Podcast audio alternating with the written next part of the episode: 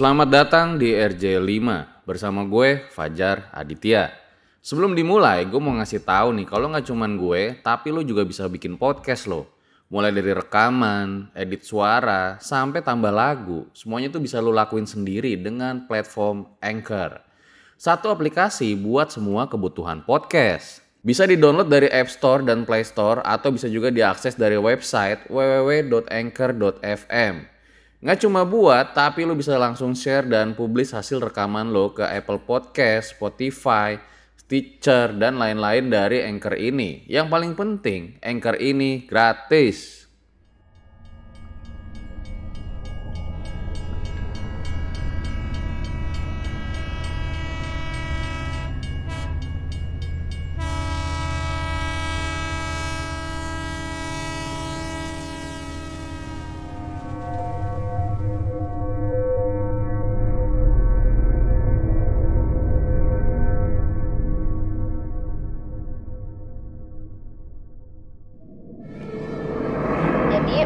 Kayak saya tuh ngerasa ketarik gitu sama dunianya dia gitu karena karena dari awal itu saya udah lihat dia dan dia udah lihat saya gitu loh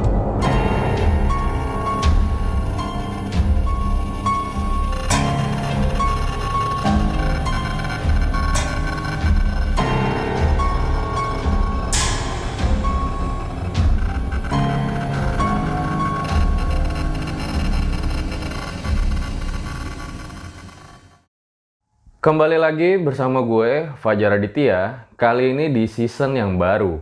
Om Mamat edisi di rumah aja. Jadi perbedaan season ini dengan season sebelumnya adalah kita tidak melakukan wawancara secara langsung. Jadi kita melakukan wawancara dengan narasumber secara video call maupun sambungan telepon. Mengapa hal itu dilakukan? Karena memang untuk alasan keamanan dan juga kesehatan di tengah situasi pandemi corona ini. Dan di episode kali ini kita sudah kedatangan seorang narasumber yang ceritanya kemarin sempat viral. Jadi eh, ceritanya ini adalah dia mengalami pengalaman misterius saat menaiki kereta api. Langsung saja, selamat malam Kak Putri. iya selamat malam kak Jadi disebutkan dalam cerita lo kalau lo itu menaiki gerbong misterius. iya betul Apa yang dirasakan pada saat itu?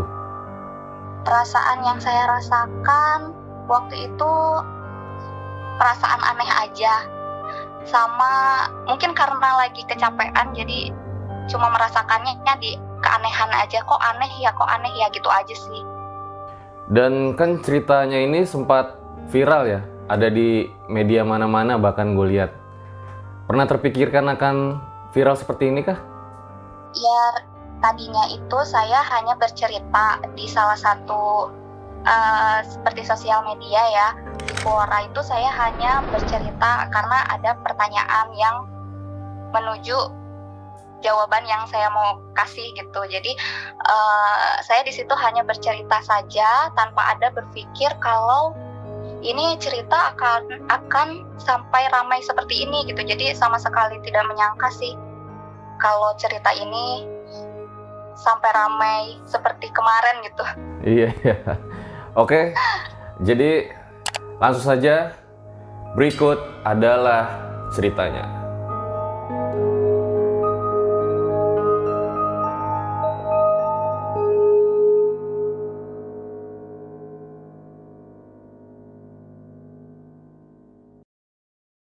Ya, halo.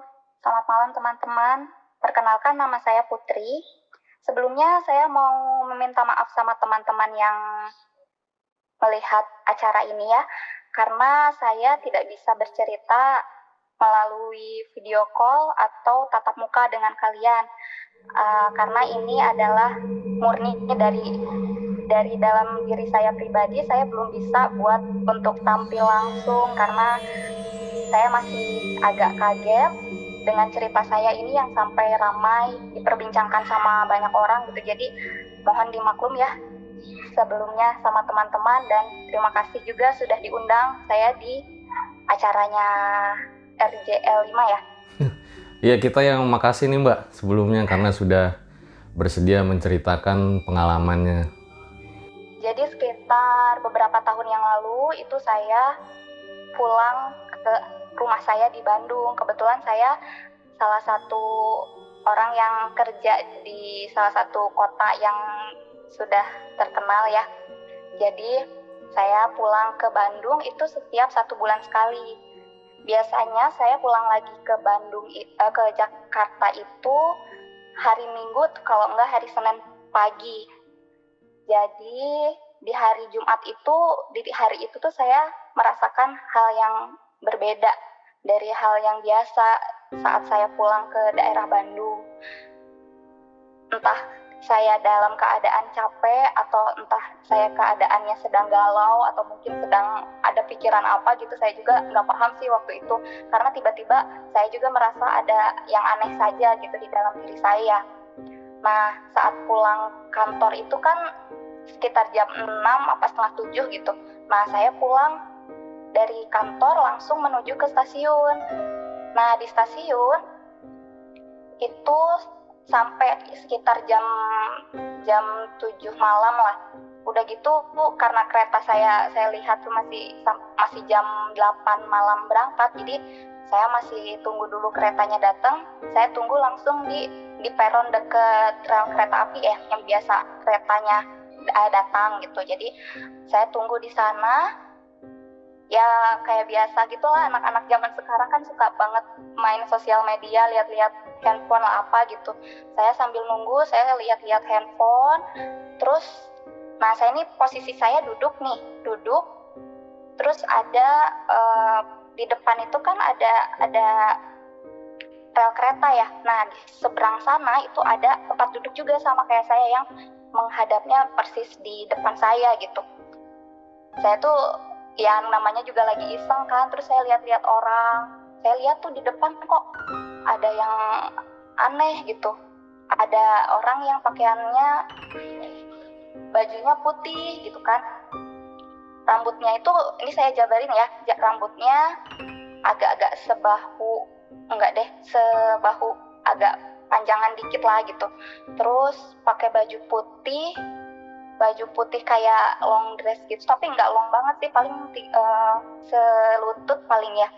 Terus pakai kaos kaki sama sepatu kayak pantofel gitu loh kayak orang-orang yang paskibra kayak gitu. Nah saya tuh mikirnya kok aneh ya ini pakaiannya kok kayak bukan orang-orang sini gitu. Jadi saya pikirnya ah ya udahlah dilewat aja lah gitu. Saya masih main lagi handphone. Terus saya masih mantau handphone lah gitu.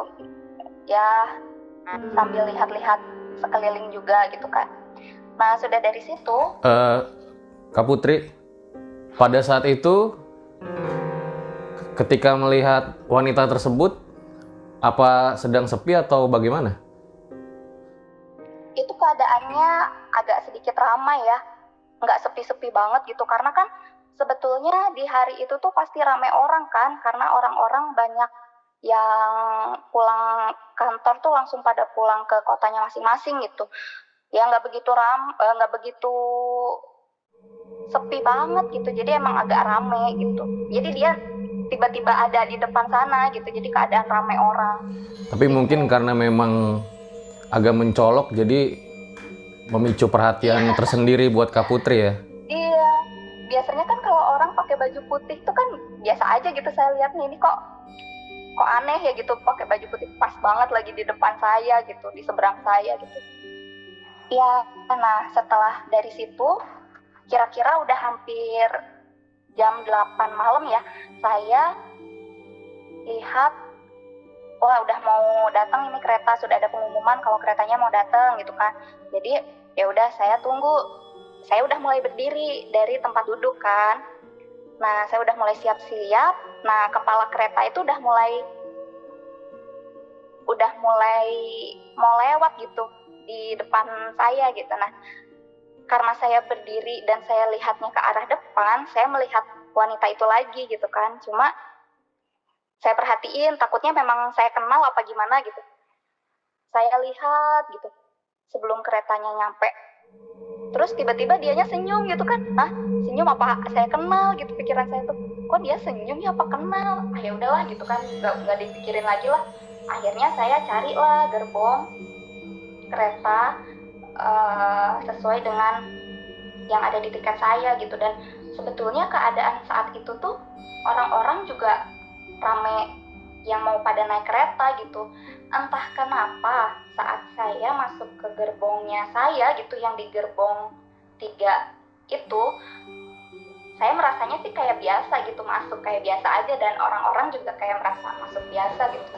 Entah kenapa waktu itu saya saat cari tempat duduk saya duduk nih udah mulai siap-siap buat uh, nyari posisi enak gitu kan. Udah duduk dapat nih uh, kursinya gitu 13 13D karena kan posisi 13D itu sebenarnya posisi yang sangat sangat enak gitu ya.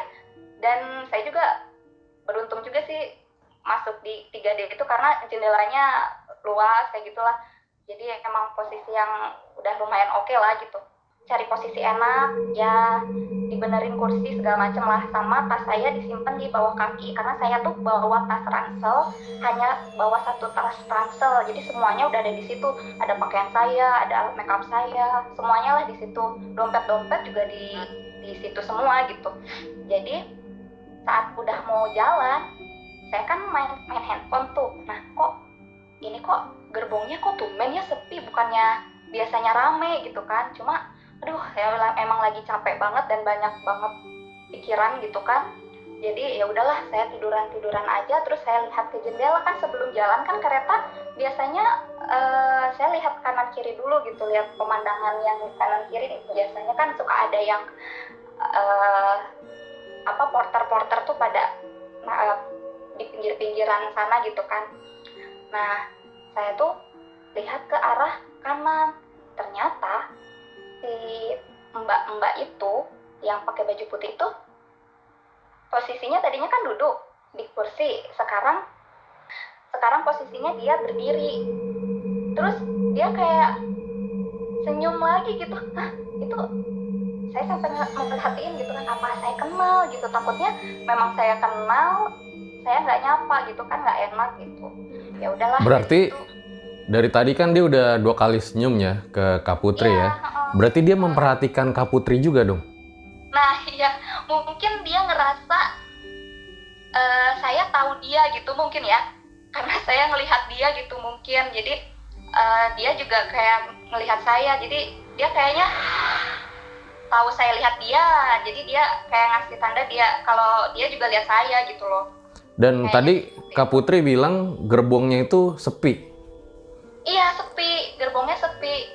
Jadi nggak ada orang sama sekali di gerbong itu. Tapi saya nggak mau ambil pusing karena emang lagi capek banget kan waktu itu. Terus jadi Kak Putri cuma sendiri di sana? Iya saya cuma oh. sendiri di situ. Padahal kan saat saya naik uh, naik kereta itu banyak orang juga sebetulnya gitu. Cuma saat yang masuk ke gerbong situ saya sendiri gitu aneh ya. Saya juga aneh sih. Iya sih bener-bener. Iya terus udah gitu udah setelah selesai dari situ ya kak saya tuh ngerasa ah udah capek banget gitu kan. Saya pakai headset saya dengerin musik sambil tidur tiduran gitu. Karena memang keadaan emang lagi drop dan capek gitu kan. Terus udah gitu nggak selang berapa menit ya sekitar 40 menitan itu berhenti di stasiun berikutnya untuk ngambil penumpang saat ngambil penumpang itu saya lihat kanan kiri gitu kan oh ternyata memang banyak juga yang mau naik mungkin di stasiun sini mungkin yang banyak yang mau naik ke gerbongnya saya gitu kan.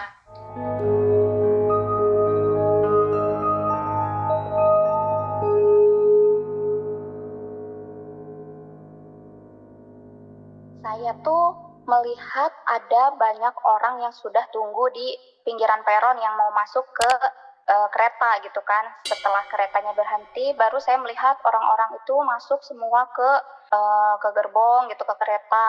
Nah dari situ saya udah lihat oh nih banyak nih orang yang naik gitu.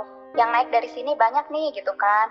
Oh ya sudah saya saya sambil lihat dan tunggu orang-orang ini udah pada masuk nih ke dalam. Tapi kok saya merasa aneh lagi gitu. Ini kok orang-orangnya pada beda ya. Jadi beda dalam arti mereka itu memang pakai pakaian kayak biasa tapi mereka tuh yang nggak bawa tas yang nggak bawa koper gitu kan. Kok aneh ya ngelihatnya gitu.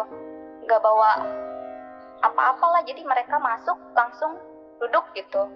Jadi ya oke lah gitu kan. Nah kebetulan di tempatnya duduk saya itu belum ada yang isi jadi kalau 13D itu kan samping kaca kan. Nah kalau misalkan sebelahnya itu kan 13C nah 13C itu daerah tempat duduknya uh, jalur gerbong gitu. Jadi Nah, mbaknya itu nomor kursinya 13 ya? ya pas kebetulan 13D Wow. karena jadi gini saya kan kalau pesan kereta tuh sebetulnya bisa milih kan. Cuma kalau saya ah udah dah yang penting pesen aja gitu. Jadi nggak nggak yang saya milih dulu ah kursi di sebelah mana enggak gitu jadi saya kalau pesen kereta yang langsung pesen langsung pesan aja gitu jadi secara ngacak gitu loh Entah Ya, kebetulan atau aja. tidak, nomornya 13 ya pada saat itu. Iya, pas kebetulan 13 gitu, 13D. Udahlah tidur-tiduran aja gitu sambil dengerin-dengerin musik biar nggak bete gitu kan. Nah, udah sekitar berapa lama kemudian saya tuh saya kan anaknya nggak bisa nahan buang air ya. Jadi ya udahlah saya kepengen ke toilet nih gitu. Udah nggak kuat pengen ke toilet. Saya pengen ke toilet aja gitu kan. Tiba-tiba pengen ke toilet. Ah ke toilet dulu lah gitu. Nah saya ke toilet nih. Terus saya jalan ke menuju ke toilet gitu kan. Kebetulan kan toiletnya ada dua di kanan sama di kiri ya. Saya ambillah di kiri gitu langsung karena udah kebelet juga. Nah saat saya di toilet baru berapa menit gitu. Tiba-tiba lampunya mati nih. Wah saya kaget dong. Wah kok tumben? Kereta lampunya mati kan jarang-jarang gitu. Di kereta lampunya mati tuh jarang banget gitu kan. Ini kok tumben sih? Lampunya mati gitu. Saya agak kaget. Jadi saya cepet-cepet setelah cepet-cepet saya nyalain buat penerangan sedikit gitu. Karena sebenarnya dari luar juga ada penerangan dikit kan. Cuma saya nyalain dari handphone aja karena saya bawa-bawa handphone kan ya udah saya nyalain juga center gitu. Jadi saya cepet-cepet keluar gitu karena saya udah panik gitu panik karena lampunya mati gitu kan. Terus saat saya buka pintu ternyata ada kondektur kondektur lengkap pakaian kondektur. Saya nggak merhatiin sih eh, pakaiannya warna apa gitu ya. Saya juga lupa apa hitam apa warna biru navy gitu. Saya juga agak-agak lupa sekarang. Terus udah gitu saya tanya pak ini lampunya mati. Saya gituin kan ke kondektur itu. Tapi kok saya perhatiin ini kondektur sakit apa gimana sih? Karena mukanya tuh pucat banget gitu. Kayaknya sakit deh gitu kan berpikirnya secara eh, positifnya gitu kan. Pak ini lampunya mati. Saya gituin kan. Terus dia cuma diem aja. Kok nggak direspon? Maksud saya tuh mungkin apa saya nadanya karena nada nada yang kayak marah gitu kan apa saya nadanya terlalu marah gitu? Enggak lah mungkin. Ya udahlah saya bilang pak tolong dong di dibenerin lampunya takutnya kalau ada yang mau ke toilet lagi biar udah nyala lagi gitu. Maksudnya saya tuh gitu. Kondekturnya cuma iya tapi iyanya cuma nganggukin kepala aja gitu. Enggak yang nggak yang ngomong gitu. Saya tuh ah ini sumpah aneh banget gitu si kondekturnya gitu kan. Ya udahlah saya baliklah ke mau balik ke gerbong dan tempat duduk saya nih. Saya masuk ke gerbong terus saya lihat sekeliling ini orang-orang kok benar-benar kelihatan aneh banget ya. Mereka tuh diem sunyi hening gitu. Kan biasanya kalau misalkan saya naik kereta itu pasti banyak orang yang masih ngobrol ada yang udah tidur juga ada yang masih ketik-ketik handphone apa gitu kan kelihatan gitu. Nah ini tuh kayak mereka tuh cuma diem aja. Di kereta tuh ya gimana sih orang-orang kayak yang eh, kayak nonton apa gitu ya jadi mereka tuh kayak diem aja ngelihat ke depan gitu aneh Itu- banget gitu Pada saat itu yang lampunya mati hanya kamar mandinya aja. iya lampunya mati kamar mandinya aja kan Iya. aneh gitu kan Dan orang-orang di gerbong apakah kayak pucat atau gimana gitu? Eh, orang-orangnya tuh kayak orang-orang biasa aja tapi ya pucat ya biasa gitulah tapi pada diem. Tapi ya agak pucat anehnya ya nggak ada kehidupan aja kayak gitu ya. iya kayak yang mereka tuh diem aja gitu nggak ada omong sama sekali gitu. Jadi ah ya ya udahlah gitu ya. Saya akhirnya nggak nggak ini kan nggak nggak ambil pusing kan ngelihat oh orangnya sepi sepi sepi gini lah biarin lah gitu kan. Saya langsung cari tempat duduk saya lagi. Ternyata udah ada mbak-mbak duduk di samping saya gitu yang di 13C itu. Nah eh udah ada orang gitu kan. Oh mungkin pikirnya saya tadi ya. Oh mungkin dia ke gerbong makanan dulu apa gimana atau mungkin ke gerbong uh, ke toilet dulu apa gimana baru dia bisa ke situ gitu kan ke tempat duduk gitu kan. Ya udahlah saya masuk nih. Mbak maaf ya permisi gitu. Saya minta permisi karena mau masuk tempat duduk saya kan di pojok kan di di jendela. Terus dia dia akhirnya ngasih ngasih jarak itu buat saya bisa lewat. Akhirnya saya duduk. Terus saya tuh penasaran gitu ya sama si mbak ini tuh. Saya lihat saya lirik saya lirik gitu kan. Saya lirik saya lirik. Berapa kali dilirik nih uh, mbaknya kok diem aja ya? Gitu kan. Nggak kayak biasanya orang-orang kalau di kereta itu yang yang saya alami kalau kita ada di sebelah sebelahan gitu kita pasti ngobrol gimana gitu kan ini ngelihat saya lirik saya lirik kok mbaknya diem aja ya? Ya udah deh biar cairin suasana nih saya tanya gitu. Mbak turun di mana mbak? Kayak gituin. Terus mbaknya tuh ngeliat ke saya. Nah itu mukanya agak-agak pucet. Kalau mbak ini kelihatan yang pucet banget gitu kan. Saya tatap gitu kan saya lihat gitu. Jadi kita lagi tatap-tatapan gitu kan. Terus dia cuma gitu loh. Jadi kayak tangannya tuh ke bibirnya dia gitu kayak yang nyuruh saya diem gitu gitu. Cuma nggak ada suara sih cuma nyuruh saya diem pakai isyaratnya dia doang gitu. Terus saya bilang oh ya oke okay, gitu. Mungkin pikir saya ih si mbaknya judes banget gitu nggak mau diajak ngobrol sama saya gitu kan itu mbak-mbak yang tadi lihat di stasiun awal apa bukan? Nah itu saya masih masih belum ngeh kalau misalkan orang ini itu orang yang kayaknya sama sama orang yang di stasiun. Saya masih belum ngeh gitu. Belum sadar kalau itu tuh orang yang sama gitu. Jadi saya masih kayak yang bawa perasaan yang di aneh gitu loh. Kayak gimana sih? Uh, susah dijelasin ya. Saya kayak yang aneh aja gitu loh di dalam diri saya gitu.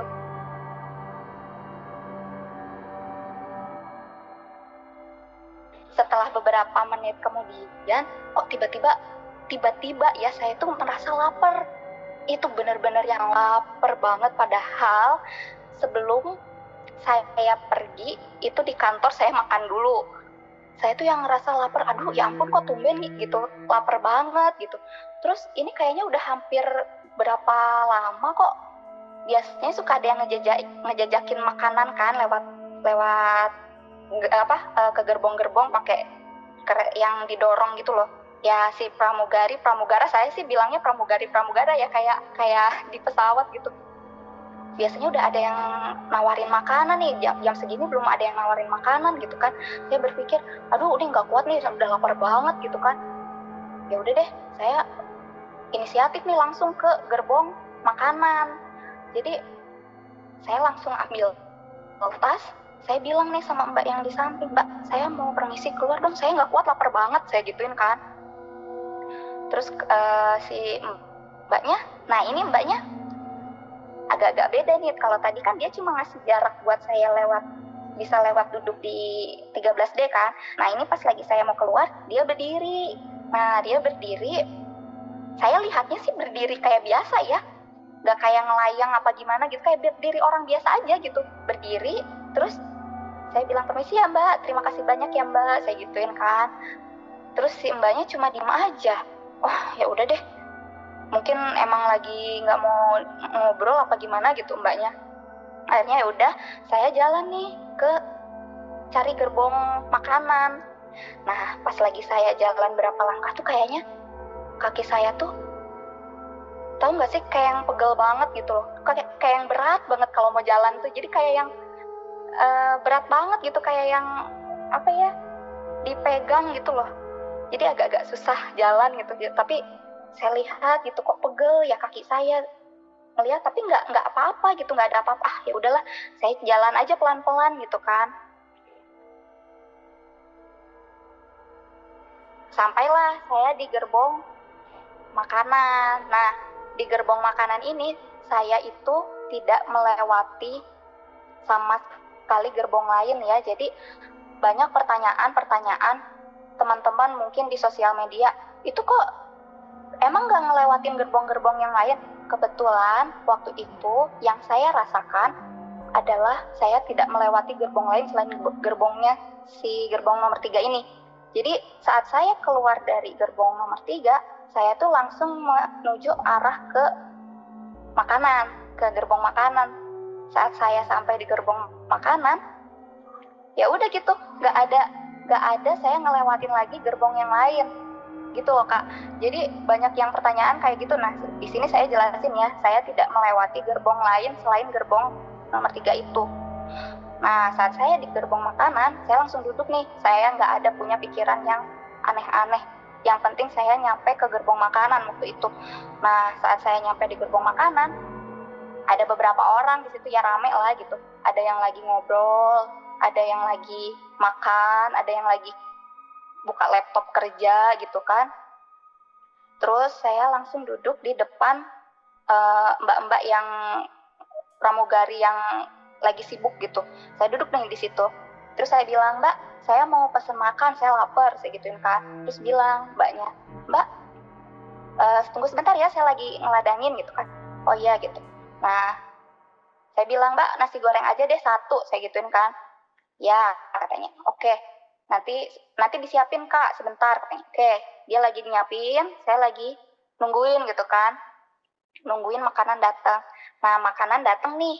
Mbaknya nanya mbak dari gerbong berapa? Digituin. Saya saya dari gerbong tiga mbak saya gituin kan. Terus mbaknya bilang gerbong tiga eksekutif kak digituin kan. Tapi kayak yang nadanya tuh kayak yang uh, memastiin gitu. Gerbong eksekutif kak gitu? Enggak saya dari gerbong ekonomi. Terus kayak si mbaknya tuh kayak yang langsung diem. Terus oh ya udah gitu. Jadi dia langsung uh, ngeladangin orang lain gitu kan ya udah nih karena saya lapar saya lapar banget saya makan tuh. Makan bener-bener yang makan wah bener-bener kelaparan lah gitu kayak orang kelaparan gitu.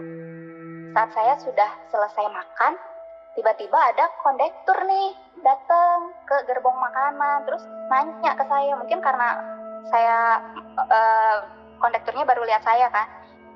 Mbak boleh lihat tiketnya enggak gitu kan. Sambil kondekturnya itu lihat-lihat handphone mungkin sambil ngelihat uh, apa aplikasi apalah nggak ngerti. Saya bilang oh iya pak boleh. Saya kasihlah tiketnya saya ke si bapak. Dari tas saya saya simpan di tas kan terus saya kasih ke si bapak terus si bapak bilang mbak saya antar aja ya ke gerbong sama ke tempat duduknya gitu. Terus saya agak-agak bingung. Oh nggak usah pak. Nanti saya ke sana sendiri aja gitu kan. Terus kata si kondekturnya bilang ya saya pikir mbaknya belum tahu nih tempat duduknya di mana gitu. Jadi saya mau anterin mbak gitu biar tahu.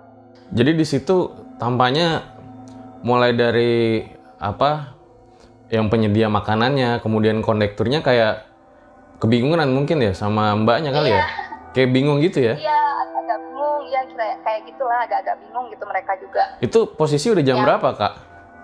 Ya sekitaran jam 10 lah ya. Hmm, masih jam belum 10. lama ya? Iya, belum lama banget gitu, masih jam 10. Jadi kayaknya cepet banget gitu kan waktunya.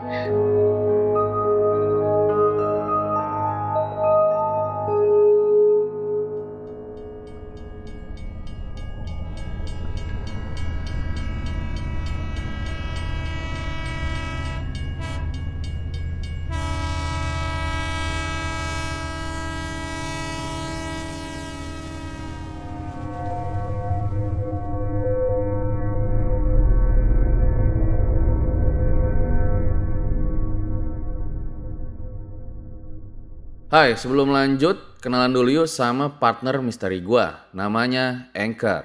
Anchor ini adalah all-in-one podcast editing platform yang membuat gue lebih mudah untuk rekaman, edit suara, tambah lagu, dan segala hal dalam pembuatan podcast yang sedang kamu dengerin kali ini. Anchor bisa ngebantu kamu bikin podcast kamu sendiri. Caranya tinggal download dari App Store dan Play Store. Atau bisa juga diakses di www.anchor.fm. Jadi download Anchor sekarang juga.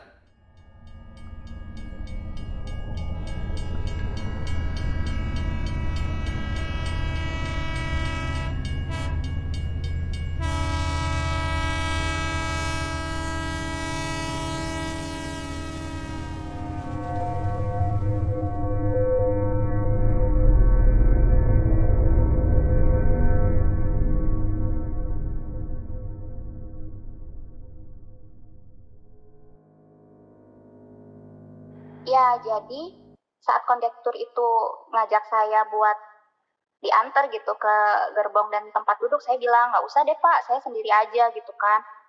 Nah, kondekturnya tuh bilang lagi, uh, saya itu sudah tiga kali balikan ke gerbong tiga. Nah, saya lihat tuh kursinya Mbak masih kosong. Nah, saya makanya saya mau anterin Mbak ke sana pas kebetulan aja gitu. Jadi saya tahu kalau Mbak ini yang punya kursi di sana gitu kan. Terus kata si bapaknya, ya udah Mbak, yuk diantar gitu. Terus saya bilang, Pak, saya dari keberangkatan saya tuh udah duduk di sana.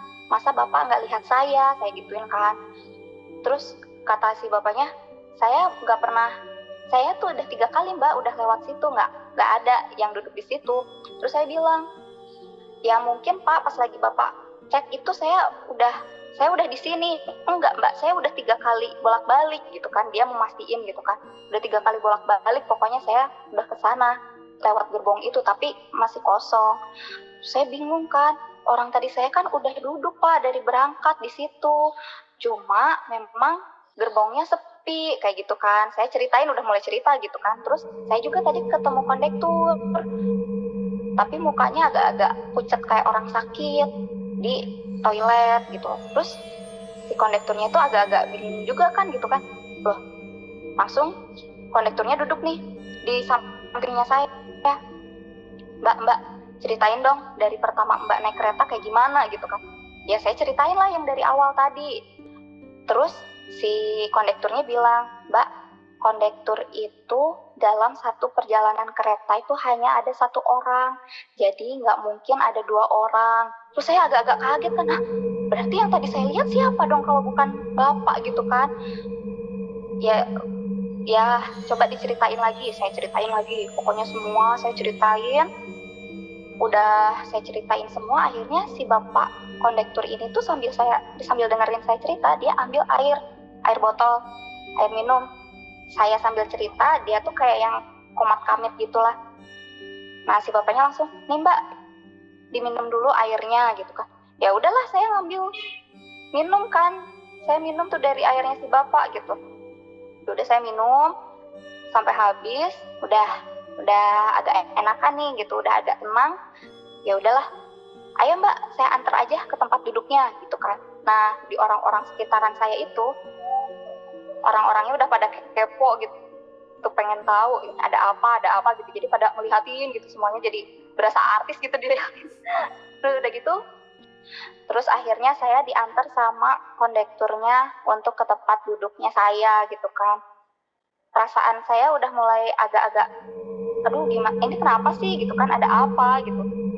Saya masuk melewati berapa gerbong ya? Satu gerbong apa dua gerbong sebelum ke gerbong yang ketiga.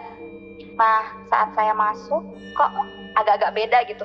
Ini kok saya ngerasanya saya masuk ke gerbong kok kayaknya tadi pas lagi saya masuk ke gerbong makanan nggak ngelewatin segini eh, nggak ngelewatin gerbong lain gitu kan ah ya udahlah karena saya udah ngerasa capek juga kan di gerbong tiga ini saya udah melihat orang-orang rame rame seperti selayaknya orang-orang kantoran pulang kerja gitu. Melihat uh, orang-orangnya ada yang udah ada yang tidur ada yang main handphone masih ada yang ngobrol gitu kan. Terus saya lihat di atas itu banyak tas gitu kan banyak koper. Loh kok ini beda sama gerbong yang saya? Saya agak-agak bingung gitu kan ini ini kenapa nih uh, gerbongnya lain gitu. Tapi saya lihat emang betul itu itu tuh gerbong tiga kan ada tulisannya gerbong tiga gitu kan. Terus saya diantar ke tempat duduk di 13D nah saya saya dipersilakan duduk sama si kondektur mbak ini tempat duduknya gitu kan. Saya lihat di samping saya itu bapak-bapak umuran 40 tahunan lah. Terus saya bilang fungsi apa gitu kan. Ya akhirnya saya nah pas lagi saya duduk nih di kursi itu saya duduk tiba-tiba langsung otak saya tuh langsung kayak flashback gitu inget si mbak yang pakai baju putih. Dan saya baru sadar di situ kalau mbak yang tadi duduk di samping saya itu adalah mbak yang sama waktu saya lihat di stasiun awal gitu. Oh iya ya orangnya sama gitu dari pakaiannya dari rambutnya dari dia pakai sepatunya sepatu pantofel kayak gitu kan loh iya iya itu orangnya sama kok bego banget gitu. Saya baru sadar di situ di tempat duduk itu pas lagi saya duduk gitu. Terus saya tuh langsung melihat saya tuh langsung melihat ke arah kondekturnya. Kebetulan kondekturnya masih ada di situ kan. Kayaknya tuh kondekturnya kayaknya paham deh gitu pas saya lihat gitu. Terus si kondekturnya tuh langsung cuma senyum aja gitu gitu gitu kan. Kayak yang ngasih isyarat ya mbak. Sebenarnya kayak ya itu gitu yang mbak lihat gitu. Terus saya agak bingung ah kenapa nih? Gitu kan jadi ah apa ya? Bingung saya gitu aneh. Udah bener-bener itu bener-bener kayak nguras tenaga banget sampai akhirnya saya tuh ngerasa capek banget gitu. Terus saya lihat kondekturnya pergi saya bener-bener yang yang pun saya kok jadi saya kok jadi lemes banget saya tuh jadi lelah banget saya tuh jadi capek banget gitu. Jadi akhirnya langsung tidur blok gitu. Di kursi itu langsung tidur gitu nggak mikirin apa-apa lagi langsung bener-bener yang tidur gitu.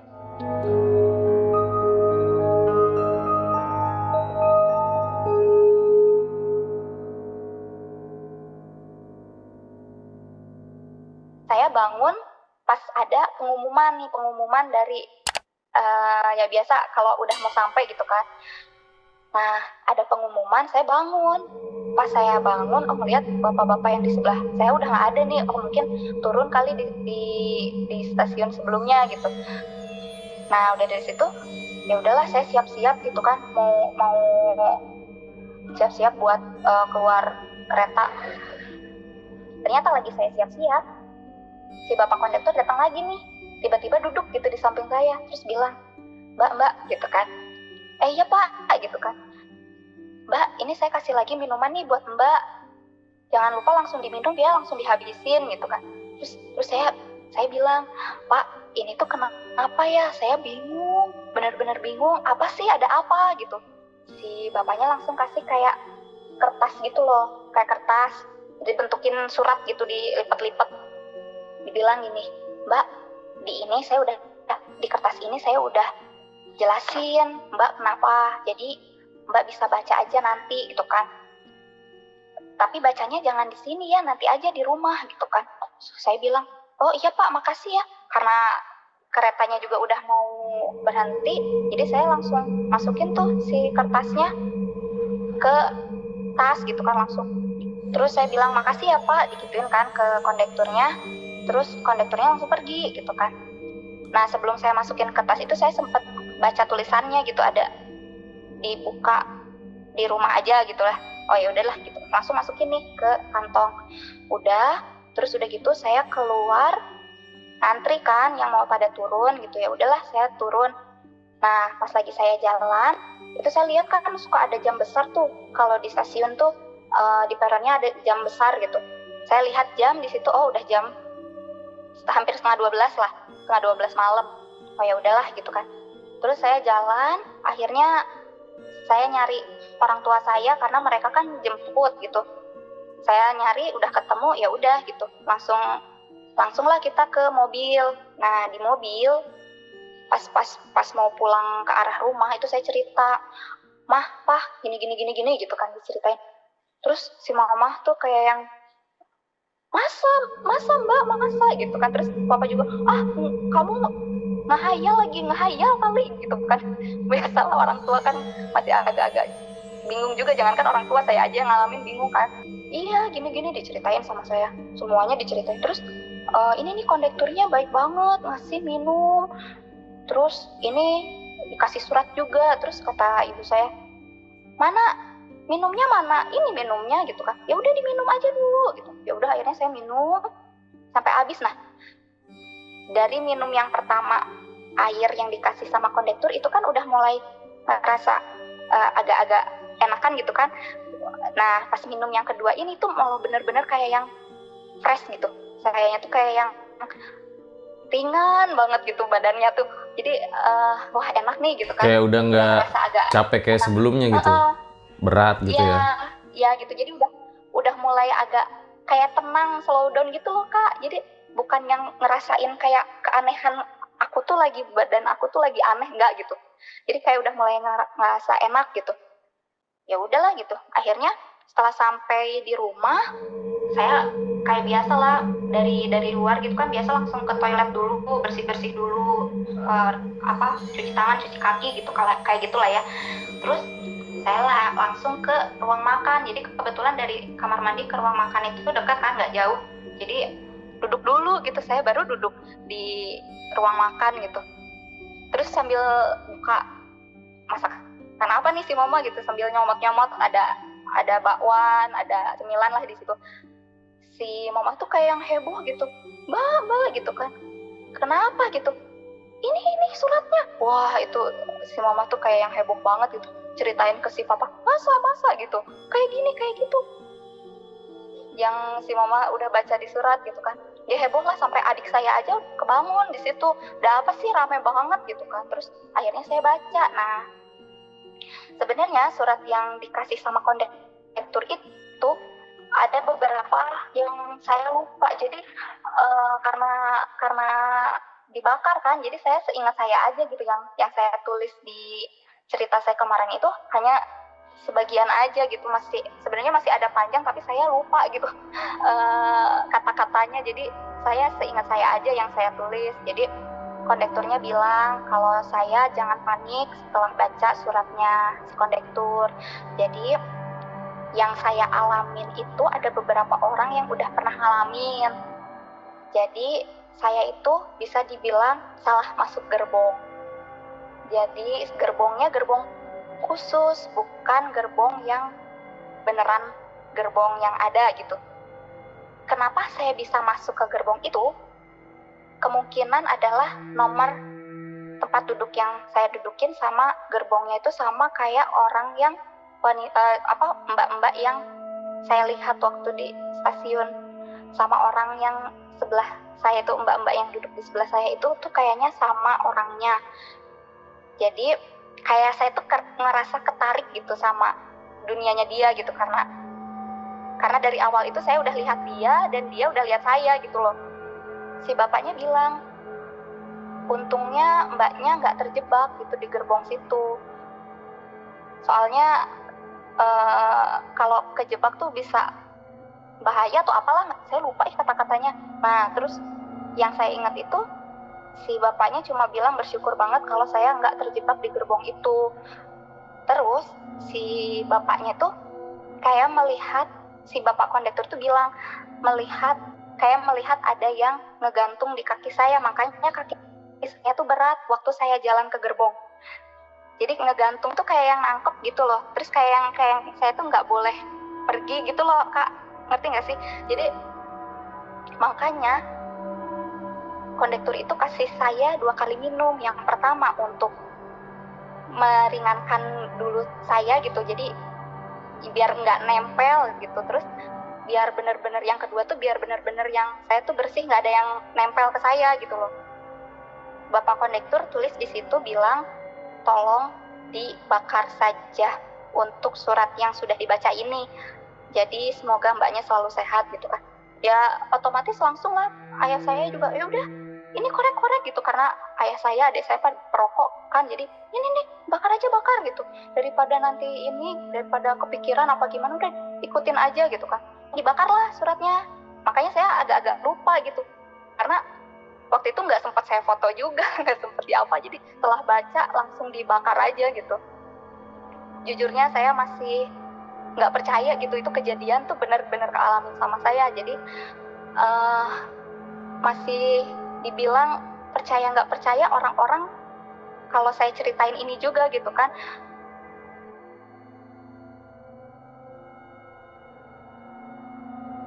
Selang dari dari cerita ini saya tuh masih pulang pergi naik kereta kan gitu. Setiap kali saya pulang ke rumah gitu ke Bandung saya masih sering bolak-balik naik kereta. Saya tuh berharap banget gitu ketemu sama si bapak kondektur ini gitu. Tapi nggak pernah ketemu dan saya itu lupa bener-bener yang lupa nama sama wajahnya tuh kayak gimana. Saya bener-bener lupa. Nggak tahu dari minuman yang dia kasih nggak tahu dari surat yang dia kasih gitu. Jadi pokoknya saya kayak yang dilupain gitu sama sama si kondekturnya gitu loh kak. Jadi kalau kata orang kata teman-teman saya gitu ya mungkin biar biar nggak ke ini gitu si kondekturnya biar biar kamunya juga nggak kepikiran lagi. Makanya jadi dia berpikirnya uh, kondek nggak usah lah tahu namanya kondektur nggak usah lah. Inget-inget namanya uh, inget-inget mukanya kondektur gitu kan. Orang bukan kondekturnya ya? Saya lihat sih orang ya. Saya rasanya waktu itu orang. Jadi orang gitu kayak orang ya sebenarnya saya tuh nggak mau inget-inget lagi kak cerita ini gitu kan. Karena saya udah bener-bener pengen lupain gitu kan. Kadang kalau saya saya naik kereta juga masih suka agak duh kejadian lagi nggak ya kejadian lagi nggak ya? Tapi nggak uh, saya saya selalu menyarankan juga ke teman-teman saya kalau kalau pergi-pergi itu jangan ngelamun jangan berpikir yang aneh-aneh banyakin berdoa gitu-gitu aja sih. Jadi ya semoga ini pelajaran juga ya buat teman-teman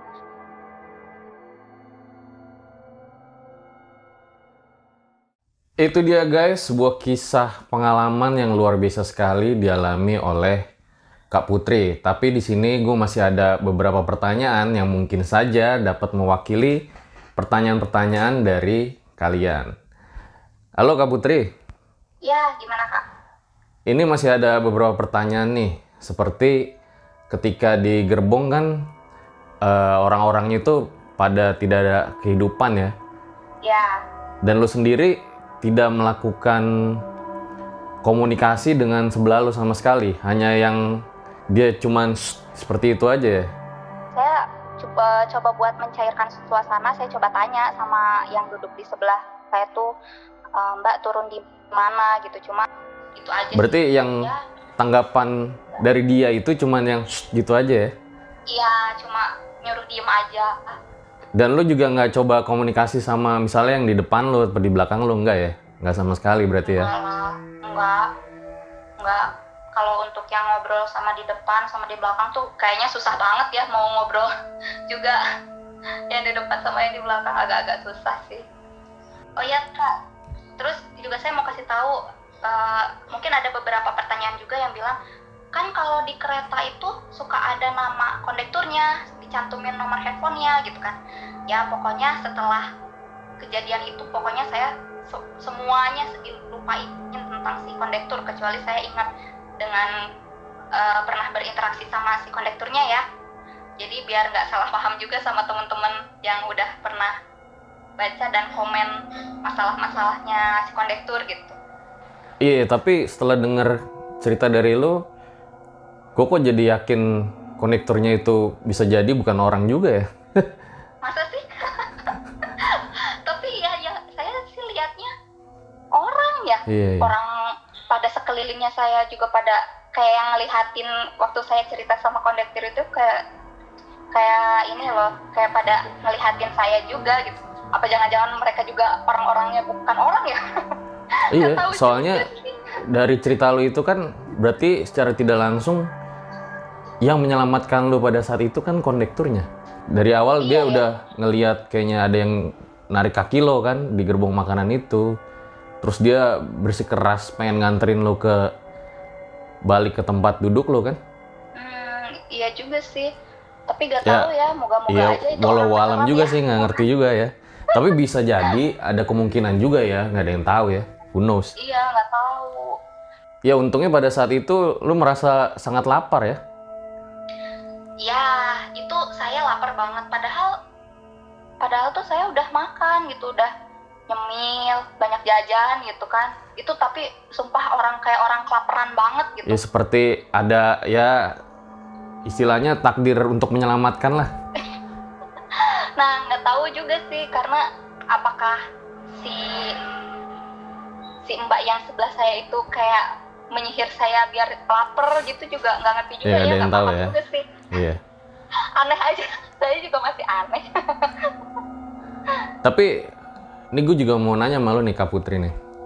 Gimana? Sebelumnya lu pernah mengalami, sering tidak sih mengalami hal-hal mistis seperti ini? Jadi, saya itu adalah orang yang bisa merasakan kebetulan dari dari waktu saya kecil. Jadi sebenarnya sih saya pas lagi kejadian ini tuh ini tuh benar-benar kejadian yang paling aneh yang pernah saya alamin dari sebelum-sebelumnya gitu kan. Cuma saya tuh orangnya kan penakut. Jadi waktu dulu itu saya penakut banget kalau ada cerita-cerita serem aja gitu saya langsung nggak mau denger gitu karena takut gitu takut ada yang datengin saya apa gimana. Nah ke sini ke sini makin ke sininya sih kata orang ada yang ada yang ngejagain saya gitu. Tapi nggak tahu juga ya saya juga percaya nggak percaya juga gitu. Oke deh jadi itu dia guys sebuah pengalaman luar biasa yang diceritakan dari Kak Putri dan di sini kalau boleh gua simpulkan atau kita ambil pelajarannya adalah ya setiap kita berpergian jangan lupa juga mengucap doa ya agar selamat sampai tujuan. Seperti itu ya Kak Putri kira-kira ya?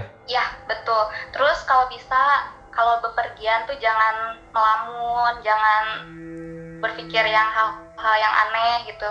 Bahwa happy aja di perjalanan, percaya kalau bakalan sampai tujuan dan yang utama itu ya itu Kak berdoa. Oke, jadi itu dia episode Om Mamat pada kali ini, inti dari video pada kali ini adalah dengan adanya cerita-cerita seperti ini, jangan malah menjadikan kalian untuk takut. Akan tetapi kalian harus semakin percaya dengan kebesarannya. Terima kasih Kak Putri. Gue Fajar Aditya, undur diri. Ciao.